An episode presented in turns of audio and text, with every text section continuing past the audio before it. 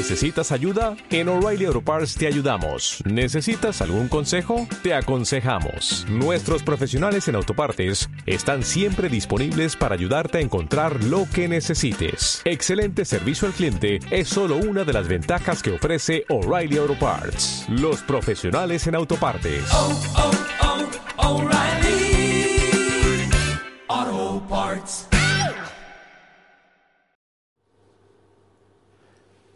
¿Cómo enfrentar los problemas en la vida? Podemos plantearnos.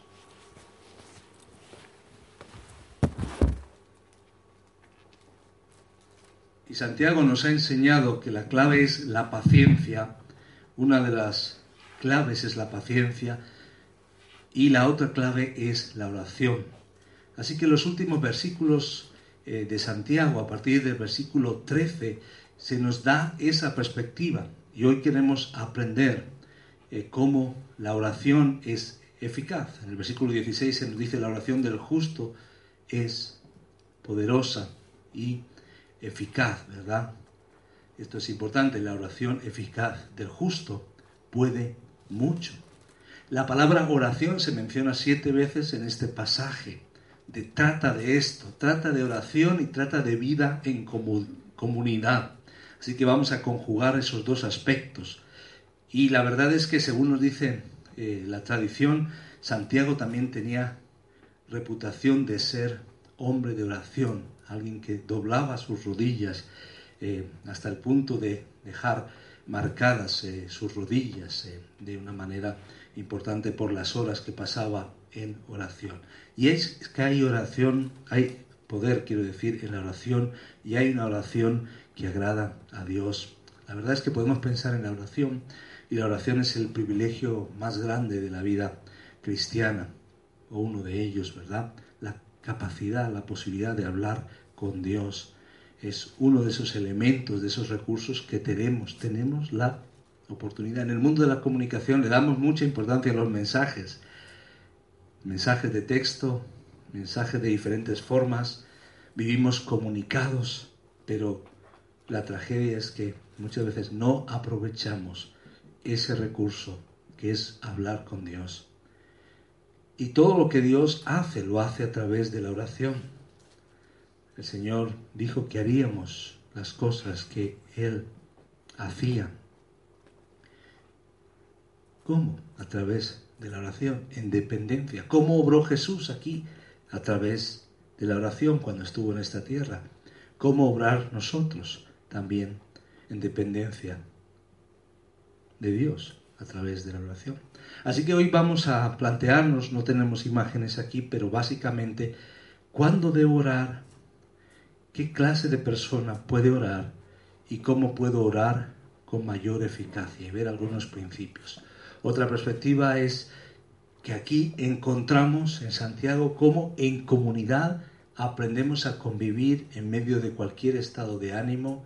En comunidad vemos como Dios sana nuestra enfermedad o se, podemos enfrentar la enfermedad y también podemos experimentar el proceso de rescate de Dios, el proceso de ayudar a aquellos que se han apartado. Entonces podemos ver que hay una comunidad eh, de oración, una comunidad eh, de sanidad en lo emocional, una comunidad de sanidad en, en, lo físico, y también podemos verlo en el aspecto de lo relacional y de aquellas personas que pueden haberse eh, apartado en lo espiritual.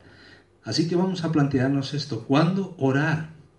Y podríamos pensar en tres ámbitos aquí. En primer lugar, cuando hay daño emocional, ¿verdad? Ante el dolor emocional.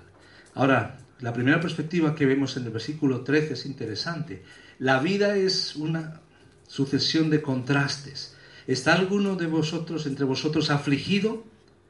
Haga oración. ¿Está alguno alegre?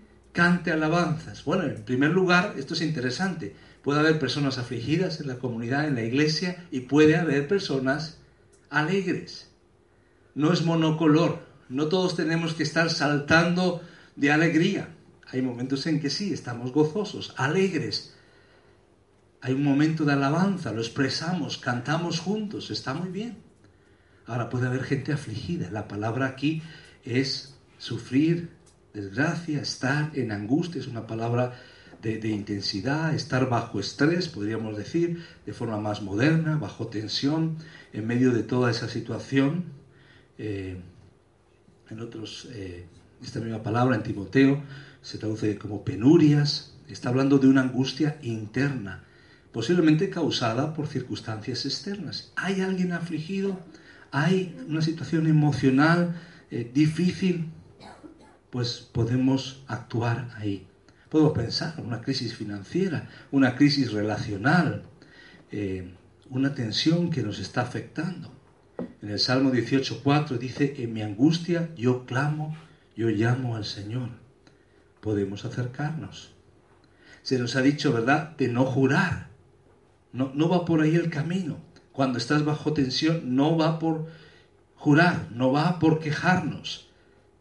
Tiene que ver con orar. Orar sí es el camino.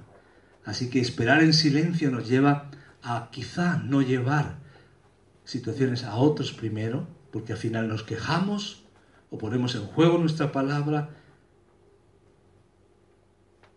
Nos toca ir a hablar con aquel que está en control y podemos llevarle nuestros problemas, nuestras dificultades. ¿Está alguno alegre? Cante canciones de alabanza. Es interesante. Hay momentos para una cosa y para la otra. En la comunidad de fe, en la iglesia como familia de fe, podemos enfrentar todo estado de ánimo. Y podemos hacerlo juntos y el que está gozoso va a animar al otro y el que está afligido va a recibir también el consuelo de los demás. ¿De acuerdo?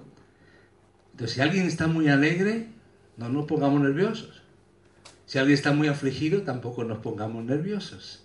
Puede ocurrir, nos dice Santiago, y nos toca orar. En una situación y en la otra vamos a orar. Vamos a alabar y vamos a orar. Haga oración, se nos dice. Entonces esto es importante tenerlo en cuenta. Debemos de una manera contagiosa alabar al Señor. La palabra alabar en sus varias formas se usa 550 veces en la Biblia. Es el estilo de vida del cristiano. Frente a la queja, la alabanza. Pero debemos orar. Debemos orar cuando hay dolor emocional, en primer lugar, afligidos, pero también debemos orar cuando hay dolor en cuanto a enfermedad, dolor, daño físico. Es lo que nos dicen los versículos 14 y 15. ¿Está alguno enfermo entre vosotros? Llame a los ancianos de la iglesia y oren por él, ungiéndole con aceite en el nombre del Señor. Hay que decir que estos versículos, en general estos últimos versículos de Santiago, pues han tenido eh, a veces para los que se han acercado en diferentes, en diferentes momentos de la historia, ha tenido sus, sus retos y, podríamos acercarnos a cada una de las palabras. Eh, o hay doctrinas, incluso por ejemplo la Iglesia Católica, el tema de la extrema unción se basa en los versículos que, que, vienen un poco a continuación, ah, o la práctica de, eh, cómo orar o el tema de a veces del uso del aceite. Hay cosas que eh, se usan en la ceremonia ortodoxa, por ejemplo, también, o en diferentes grupos. Entonces, ¿cómo nos acercamos a este pasaje? Pues queremos ver por lo menos algunos elementos eh, claves. En primer lugar, dice, ¿está alguno entre vosotros? Es interesante, alguno está enfermo entre vosotros. La vida cristiana es para vivir en comunidad no es para ser llaneros solitarios.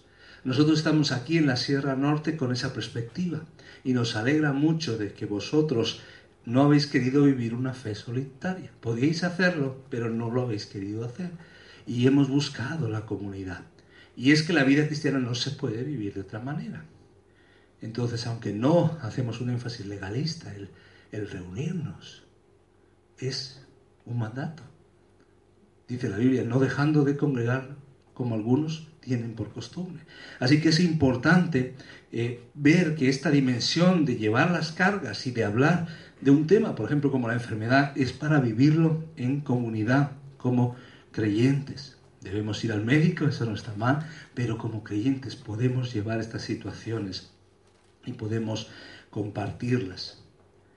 Eh, enfermedades hay, hay, de varios eh, tipos, hay varias situaciones, eh, podemos pensar, bueno, aquí la palabra también esto nos lleva al pensamiento, cuando dice si hay alguno enfermo, la palabra realmente, literalmente es si hay alguien débil. Entonces algunos han pensado que se refería a algo más emocional, más de desánimo, y otros han pensado que más de enfermedad física. y quizá ambos conceptos estén ahí. Si hay alguien débil entre vosotros, enfermo entre vosotros, cuando piensas que ya no puedes más, es interesante. Toma la iniciativa, llama a los ancianos. Se nos está hablando de la estructura sencilla de la iglesia, donde había líderes, hermanos, entre los hermanos que eh, cuidaban y ejercían un ministerio. Así que llamen a los ancianos de la iglesia y oren por él. Es interesante este este eh, énfasis. Y quizás estamos hablando de, enfermedad, en un momento intenso de enfermedad. Podemos pensar en algunos casos de la Biblia, eh, hay varios tipos de enfermedades. Podríamos pensar que hay enfermedades que nos preparan para la muerte, eh, tipo de enfermedades que lo que nos preparan es para llevarnos a casa con el Señor. Al fin y al cabo todos vamos a morir y puede ser que Dios use eso.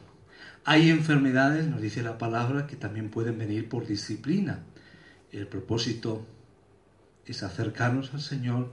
Eh, 1 Corintios 11 habla de aquellos que estaban causando desórdenes, eh, abusando de, la cena del Señor, y, y había algunos que enfermaban y hasta que morían.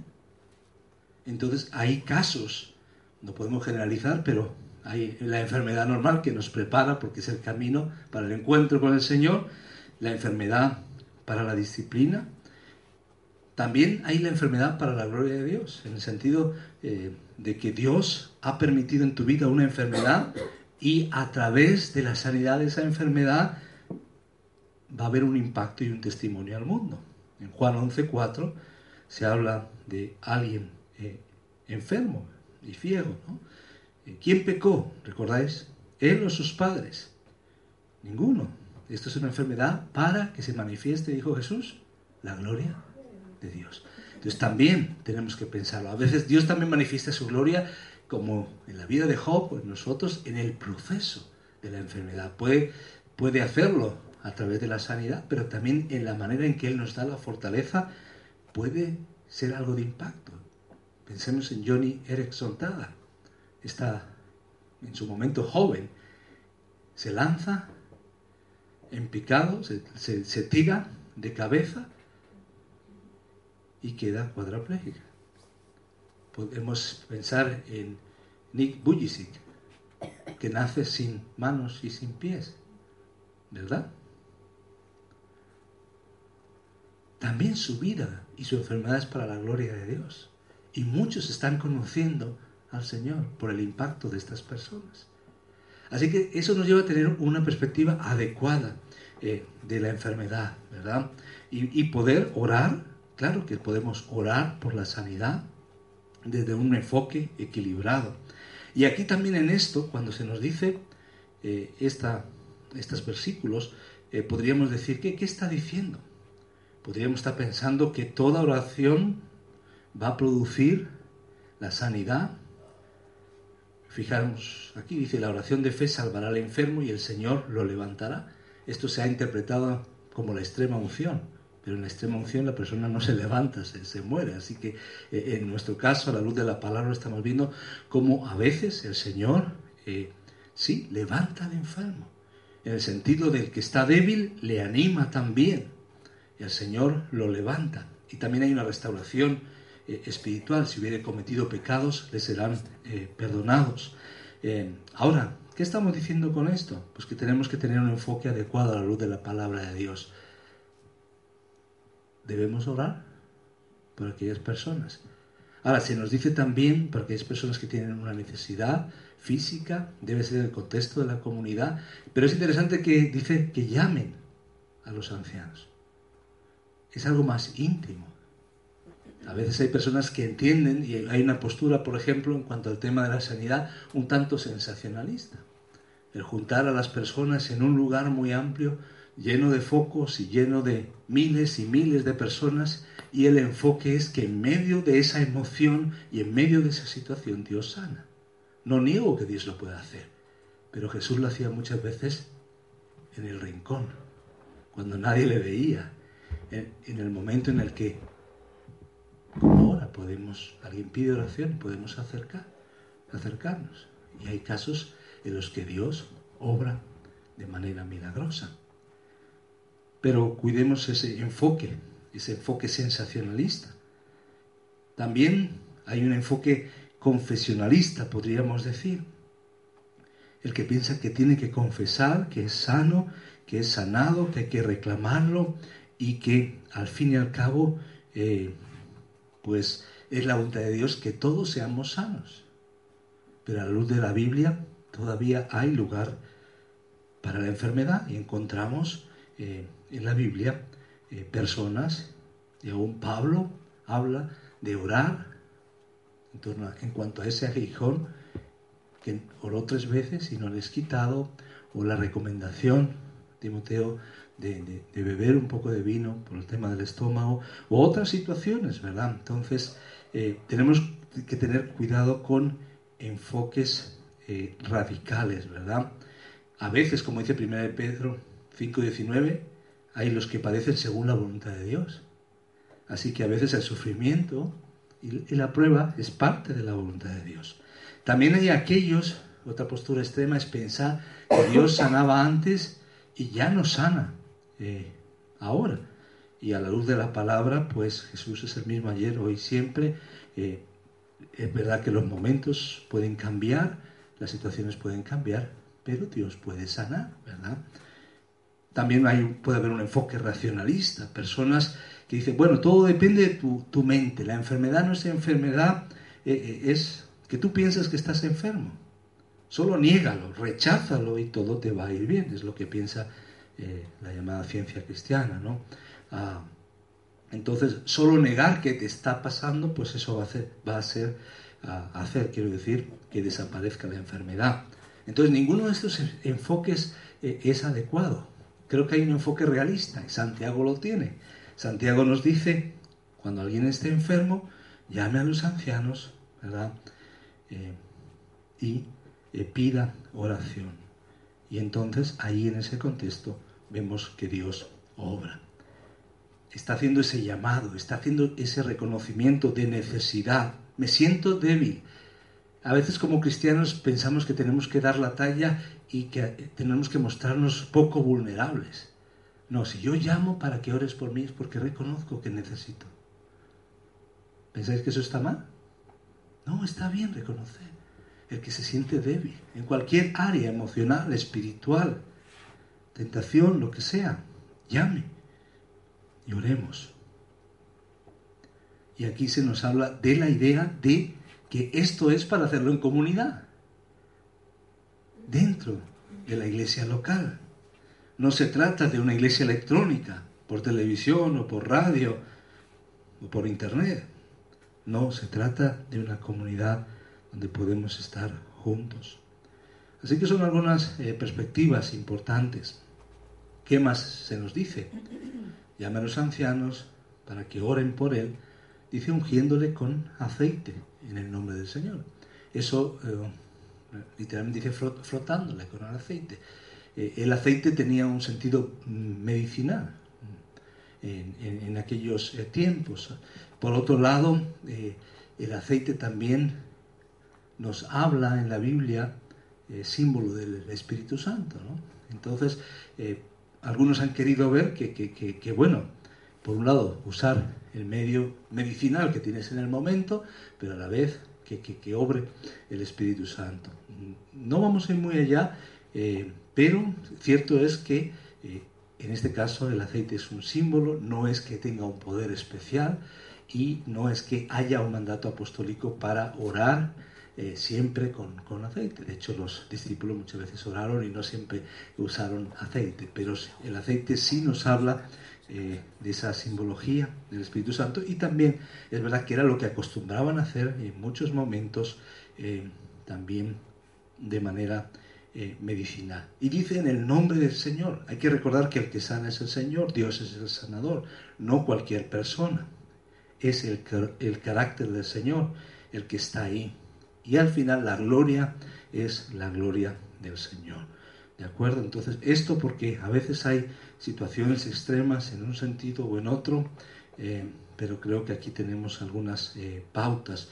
¿Cuándo orar? Entonces, cuando estoy eh, experimentando un daño emocional, un daño físico, pero también un, un daño espiritual. y por eso dice, confesaos, versículo 16, vuestras ofensas unos a otros y orad unos por otros. La comunidad de fe es un ambiente de gracia. A veces luchamos contra el pecado y a veces se filtra el legalismo y hay que ir contra el pecado y hay que trabajar y luchar contra el pecado que hay en mí. Y es verdad que hay que reconocer el pecado que hay en nosotros, pero hay que vivirlo todo desde la perspectiva de la gracia.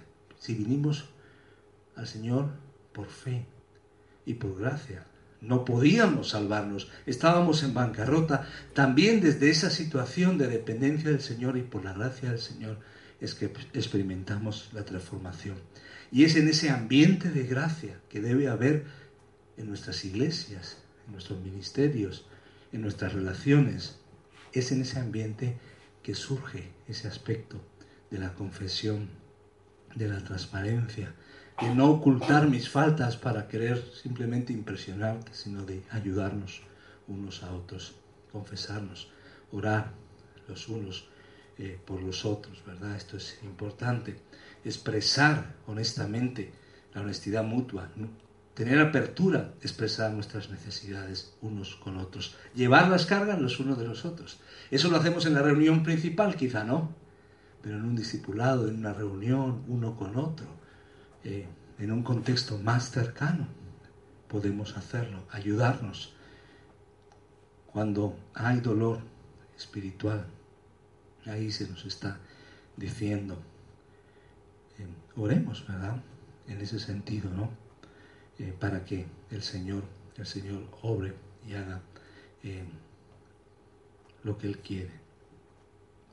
Hay situaciones que eh, están conectadas. En algunos casos hay, personas que también eh, han estado acumulando amargura, resentimiento, hay enfermedades psicosomáticas, hay situaciones que muchas veces se deben a, aspectos que hemos guardado y en el momento que sacamos eso, lo reconocemos, lo aireamos, dejamos que el Señor lo limpie, muchas veces, pero en algunos casos, ese tipo de enfermedades desaparece, porque el problema no era tanto físico, sino era un problema de algo que teníamos eh, guardado y en algunos casos ha pasado así eh, también, ¿no?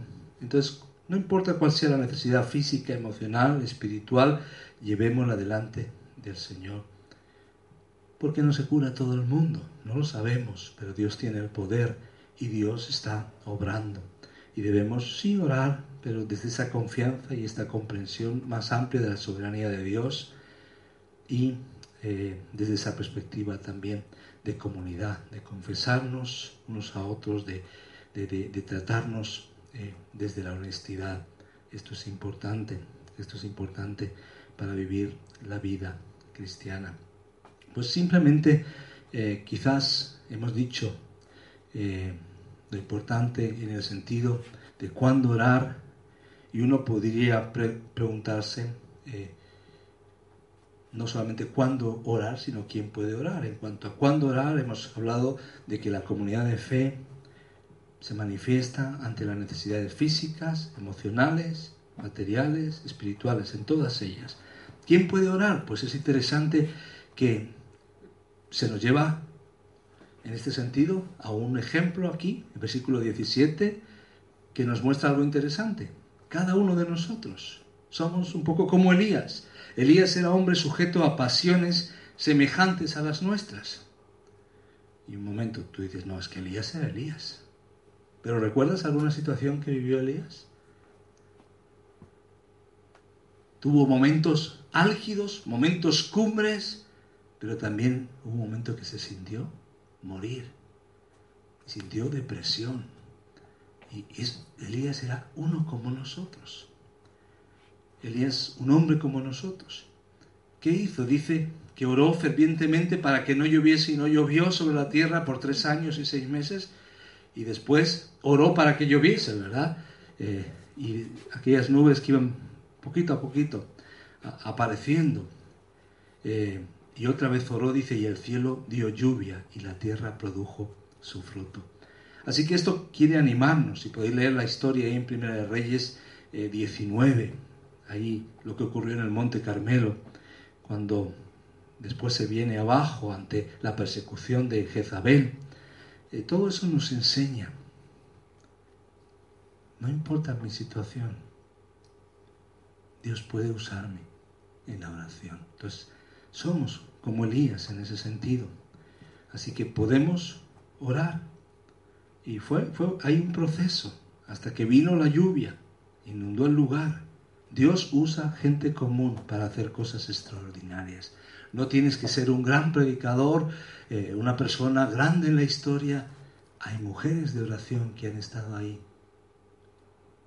Y después han venido hijos que han impactado el mundo. Hay personas que han estado orando y después han caído muros de ciudades, han caído dictaduras, han caído paradigmas. Así que te animo, ¿quién puede orar? Podemos orar. Personas como nosotros, como Elías, sujetos a pasiones semejantes, con nuestras luchas, con nuestras luces, con nuestras sombras. ¿Y cómo puedo orar efectivamente? Pues a la luz de Santiago podemos repasar cuatro conceptos interesantes que se ven, cuatro condiciones para orar efectivamente que Santiago menciona en su libro y que seguro que al mencionarlas os van a salir, os van a sonar, quiero decir, eh, familiares. En primer lugar, debo pedir. ¿Recordáis lo que dice Santiago? Pedir como conviene, debo pedir. Suena simple, pero se trata de ser específico, de ir delante de Dios con nuestra situación. Que dice Santiago 4, ¿no tenéis? ¿Por qué no? Pedís.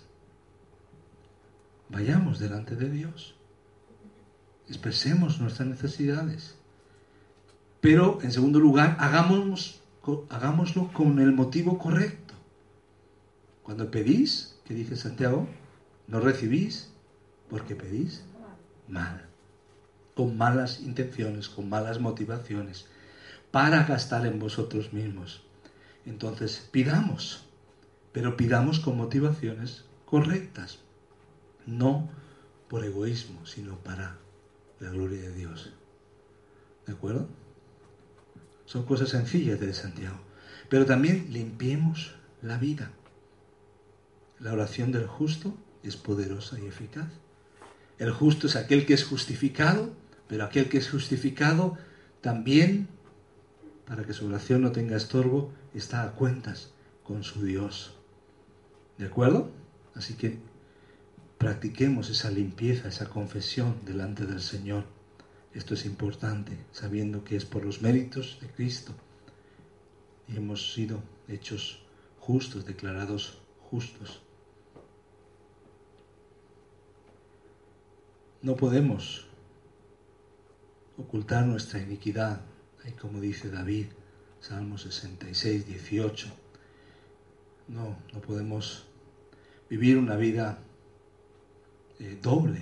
Debemos ir delante del Señor y reconocer, como Isaías 59, 2, los pecados han hecho división entre vosotros. Tu Dios ha escondido su rostro para que no puedas oír. Por eso necesitamos confesar, reconocer nuestro pecado para que Dios quite todo estorbo. Y en cuarto lugar, pida con fe. ¿Recordáis al principio de Santiago? No dudando nada. Cuando venimos a Dios podemos también confiar en Él, creer. Así que cuatro consejos importantes.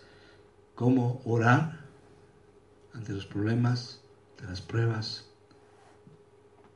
pidiendo con la motivación correcta, limpiando nuestra vida y pidiendo con confianza, con fe. ¿Qué tan importante es la oración para nosotros? Yo lucho con esa área, no sé, en tu caso. Podemos hablar con el Señor todo el tiempo, pero de verdad intimamos con Él, le llevamos estas situaciones. Quiero animarte en estos momentos a tomar unos instantes para hablar con Dios, para darle gracias por la iglesia, por la comunidad de fe, por cada expresión de esa iglesia del Señor, de ese pueblo de Dios en cada lugar, que no somos perfectos, pero que en medio de esa comunidad podemos expresar nuestros sentimientos, nuestros estados de ánimo, tanto cuando estamos afligidos como cuando estamos alegres. Podemos llevar nuestras situaciones de enfermedad, el dolor emocional, el dolor físico y el dolor espiritual.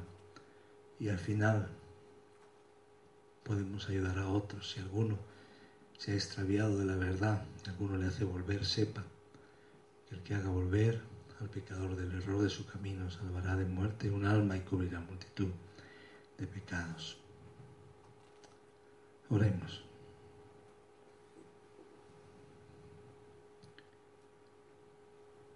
Señor, queremos darte gracias por la iglesia, por esta comunidad de fe, por la oportunidad que tenemos de sanar nuestras heridas emocionales, físicas espirituales. Gracias Señor que eres tú el que nos salvas, el que nos perdonas, el que nos restauras. Gracias que podemos acudir con fe, que podemos orar por cada una de estas áreas y ayúdanos a tener esa perspectiva, a darle el lugar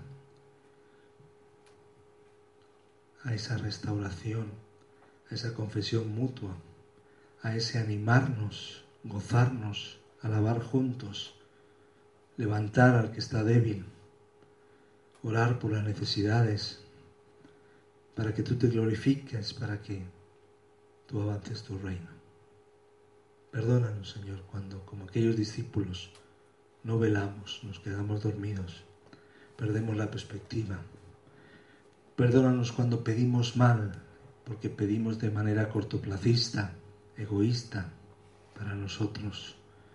Enséñanos, Señor. Queremos orar y pedir. Orar como hablar contigo, como una relación pedir bien, como conviene, con el motivo correcto, con fe, no dudando y limpios, sin que nada estorbe. Gracias Señor por el privilegio y gracias porque podemos enfrentar las pruebas de la vida